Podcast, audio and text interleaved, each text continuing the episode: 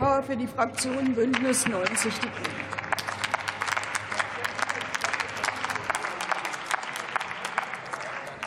Sehr geehrte Frau Präsidentin, sehr geehrte Damen und Herren! Mit diesem Gesetz schaffen wir etwas Seltenes. Wir sorgen für mehr Freiheit und Sicherheit. Wir bauen Bürokratie ab, und das alles gleichzeitig. Freiheit,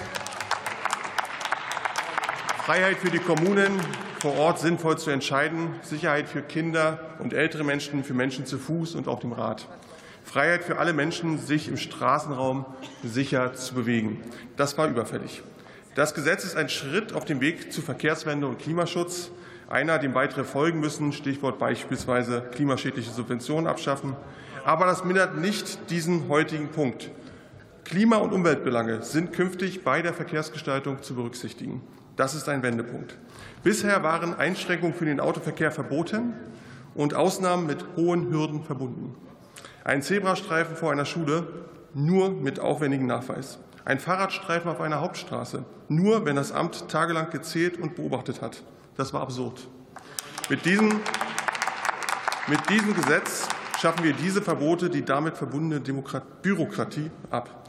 Und Herr Rixinger, und Herr Rixinger, doch das Gesetz stellt den Gesundheitsschutz und damit die Vision Zero gleichberechtigt neben die Leichtigkeit des Verkehrs. Jetzt kommt es auf die Länder und Kommunen an, die neuen Möglichkeiten auch zu nutzen. Diese Reform hat nahezu parteiübergreifend Unterstützung im ganzen Land. Und das bitte ich auch die CDU immer wieder zu berücksichtigen und nicht so leichtfertig über Tod und Leid im Straßenverkehr hinwegzugehen. Denn das habe ich aus Ihren Worten, Herr Müller, leider herausgehört. Auch Auch ich persönlich halte die Reform für einen guten Schritt. Vor über vier Jahren haben wir Bündnisgrüne, habe ich in einem Antrag genau das eingefordert, was jetzt Wirklichkeit wird. Damals wurde unser Antrag abgelehnt, heute nicht.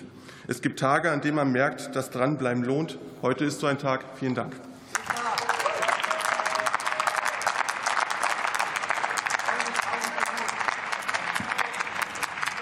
Isabel Kadematori hat für die SPD-Fraktion das.